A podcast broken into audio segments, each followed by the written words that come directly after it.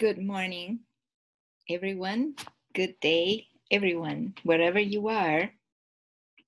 And welcome to this uh, podcast from the School of Ecosexual Love. I am uh, Dr. Serena Gaia, also known as Serena Anderlini. And for the journey called The Resilience of Love, I present you with uh, this podcast about the practice of inner meditation. Inner meditation is a very significant practice in the care of the ecosystem called thyself. And in this podcast, I will introduce the practice to you. Then, in a separate podcast, I will guide a meditation for you. So, this uh, podcast includes an introduction to the ancient practice of inner meditation with its origins and benefits. And the subsequent podcast will include the guided demonstration of the meditation process itself. So, both together can function as a self initiation system for students and followers wishing to teach themselves and begin to practice more regularly. Here are some of the questions that we will address in this uh, podcast, this introductory podcast. How can we use this ancient practice to take care of our personal ecosystem? How can we carry out a meditation that connects us with our inner being and the symbiotic parts that make it up? How can we raise the internal vibration of this ecosystem while our awareness shifts the focus toward ourselves. How can we connect with planetary bodies, with celestial forces, and with the forces of the earth? How can we couple the yin and the yang energies within us, the masculine and feminine energies, or the uh, ethereal and uh, material energy within us? How can we expand this vibration toward the areas and communities that we care about? These are the themes that we will address while sharing inner meditation experiences and practicing together. So, before we start, I'm going to ask you to do a few things so that you can prepare for a very successful and uh, self empowering and beneficial uh, meditation. So um, if you if you plan to have a meal before you practice, please eat moderately in this meal. Um, please prepare a very bland and abundant herbal tea, non caffeinated beverage that uh, let it be warm or hot as you please, um, and have it handy for sipping while the practice is explained. please wear comfortable clothes and also prepare a meditation nest for you, which involves having enough space around you to sit comfortably in a yoga position on the floor, possibly on a mat or a car- carpet, and with your back resting, not leaning, but resting against something. Okay. Also, it's important to have some pillows handy so that you can use them to adjust a position for your comfort. If, for example, you have a leg that goes numb more easily, perhaps put a little pillow under it. Okay, also have a blindfold handy, a bandana, something to cover your eyes. It's easier to meditate when your eyes are, clo- are covered so that they stay closed if for some reason uh, you are aware that your back will not tolerate sitting straight um, then and also relaxing then you can consider creating a, like a, a, nest of pillows and slouching while meditating rather than sitting with your back straight leaning against a vertical surface so slouching is a possibility. Uh, it's it's not recommended, but if it that's what it takes for your back to relax, then it is. And if, um, on the other hand, you you have a problem sitting on the floor with your legs uh, crossed, then it is also a good idea to maybe consider using a chair, unless you have a meditation pillow, which is about uh, you know a few inches tall and allows you to to have your seat higher than your legs. So these are all options and all possibilities um, when you found the right nest for you, which might take a few times before you really find what's really comfortable at this time for you, and it can also evolve. Uh, let me explain briefly what is an inner meditation. Uh, what we mean by inner meditation is simply um, a meditation that focuses inward while our bodies uh, our body does not move so it's not a medit action where we're doing something. And typically, you know, we are doing something uh, with our time, or we are um, uh, sleeping, or we are being indulgent and, you know, wasting time. But um, inner meditation is neither one of these because it is actually a very well invested time. So before you begin, I invite you to ask yourself uh, two questions. First question or range of questions is What is your experience with inner meditation? Have you heard about it? Where have you heard about it? In what context? Have you been curious about it? Have you tried it?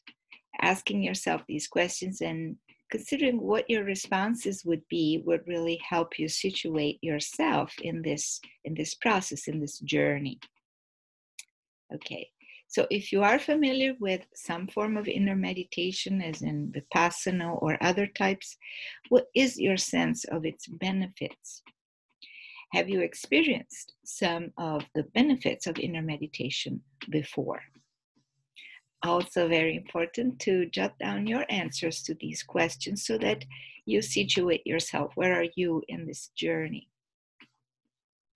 Okay, from my experience, which is about um, about 20 years of uh, doing regular inner meditation, is the second thing I do in the morning. The first thing being drinking plenty of warm of a warm herbal non-caffeinated beverage are uh, what I'm going to tell you about right now. And so I am very, very grateful that I started early uh, so that um, I had these benefits for so long.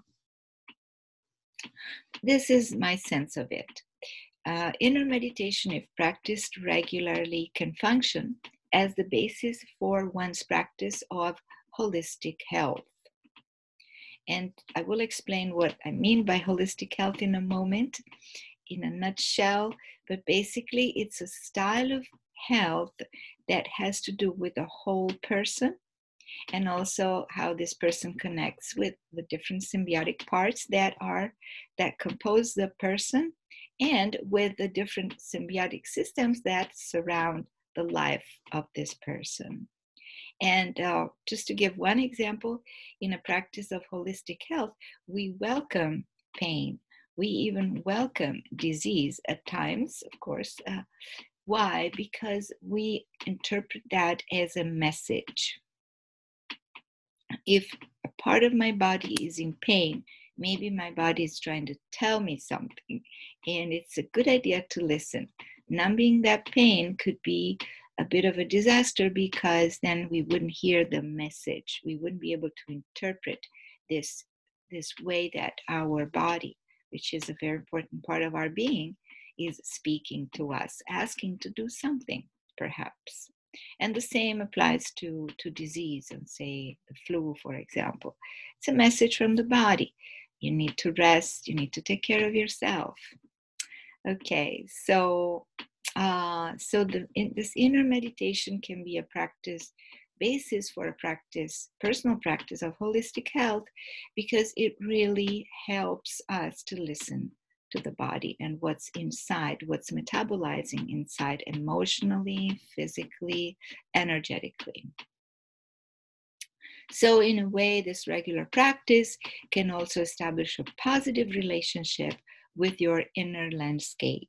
And by inner landscape, I mean, you know, what I see when I visualize my inner body with the different uh, elements that compose it. For example, the lungs that help me breathe, the heart that helps bring the bloodstream everywhere in my body, and then, of course, the uh, the liver, the kidneys, the stomach, the bowels, the colon, um, the mm, pancreas, the spleen, all these different parts that compose my inner landscape, but also the energetic field that brings them together. And when they work together symbiotically is when I feel happy and I feel healthy. And so that's that has to do with how this inner energy field, you know, what traverses it, what kind of energetic fluxes traverse this energy field. So another thing that uh, uh, this regular practice can offer, and certainly has offered me, is um, is a calibration uh, where my personal ecosystem gets calibrated for the day. Whatever each day brings, we often don't know in advance. But this uh, practice of calibrating the system for the day in the morning really helps face whatever comes with calm, with poise, with wisdom, with compassion, and with presence. Another thing that this regular practice can do is it can rebalance the fluxes of energies and emotion that traverse your being uh, from impacts with the external world.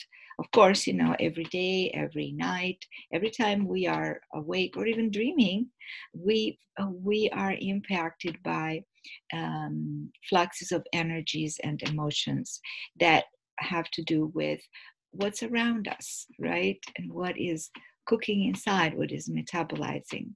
So, so with the inner meditation, all these uh, fluxes of energies and emotions get rebalanced.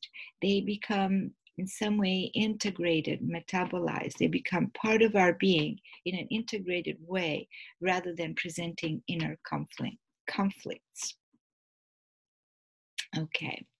Then as a result of all this, inner meditation can also activate the flow of your vital energy. There could be parts of your body when, where some of the energy is stagnating, perhaps because there are some emotions that, that you that are stored in there that you haven't been able to or are a little too concerned about facing. So, um, so this inner meditation can activate activate the flow of your vital energy and remove that stagnation, which is also a great way of of preventing uh, diseases because a stagnant energy within the body is where where disease usually forms, according to the philosophies of the Tao, for example. So it can also, inner meditation can also reset the vibration of this energy uh, in other words, it can let your inner landscape, it can bring your inner landscape to vibrate on a different level. And that's also very important. If you're, you know, in a day when you've been depressed, for example, you can let that happen. But then at some point you want to reset that and not let that become the the main undertow of, of your emotional life. So, and and finally, I would say it, it can transform the frequency that emanates from your ecosystem and impacts others around you. And this is very important because, you know, it's a way that that this practice uh, can also uh, impact our oral bodies, um, the auras, the ethereal bodies that surround us and that travel with us, and that we bring to the external world. We bring energetically to the energy fields that exist between us and other people or ecosystems like gardens or um, our objects that surround us. So, uh, this is uh, a way that we can work on our inner ecosystem and its vitality and its uh, energetic um, health, and then that can bring some of this to those uh, other ecosystems and, and beings that surround us. So, you know, many people will say, oh, you know, you waste one hour every morning just sitting there doing nothing. What a waste of time, right?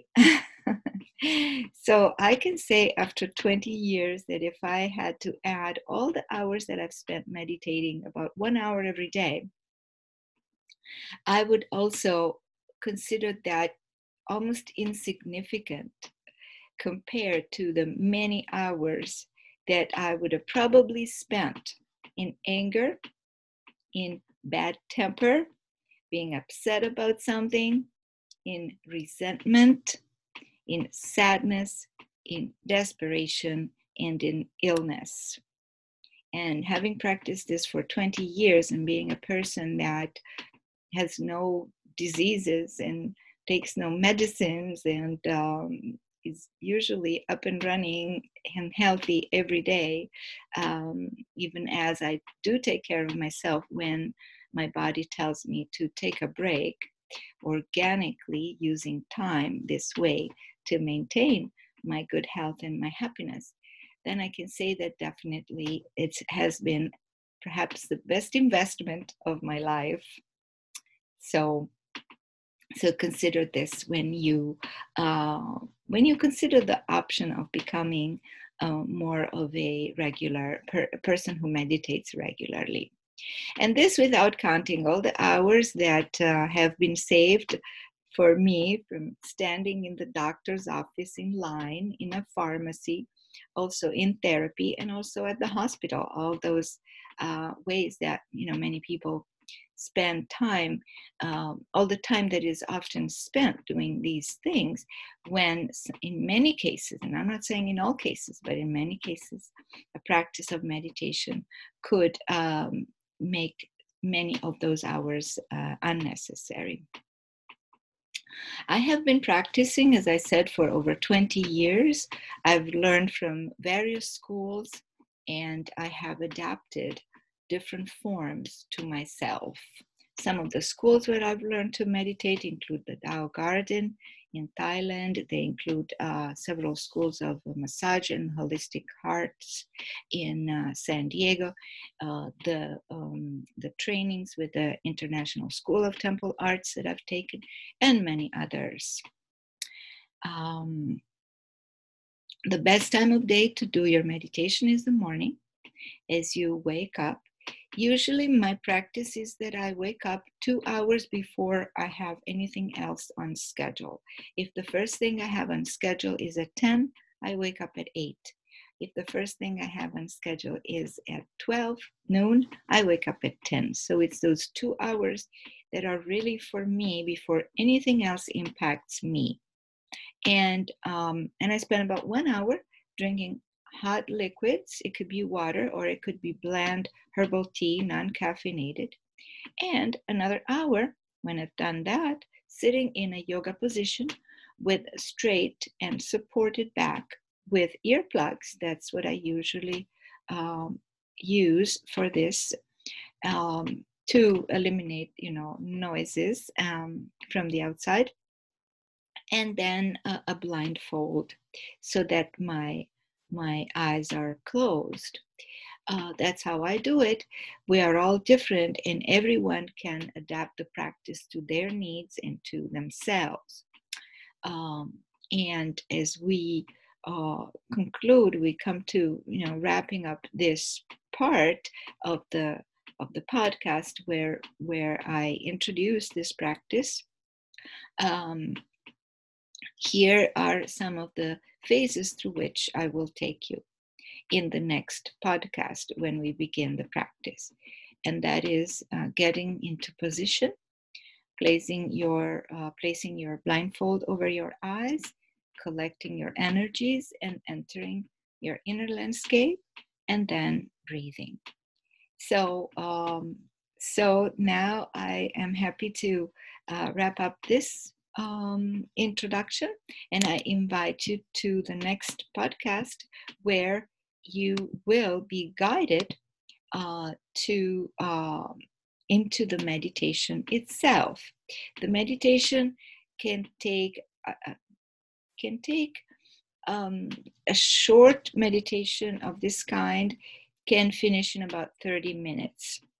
Uh, it's better to let it last a bit longer 45 minutes and sometimes it will last an hour.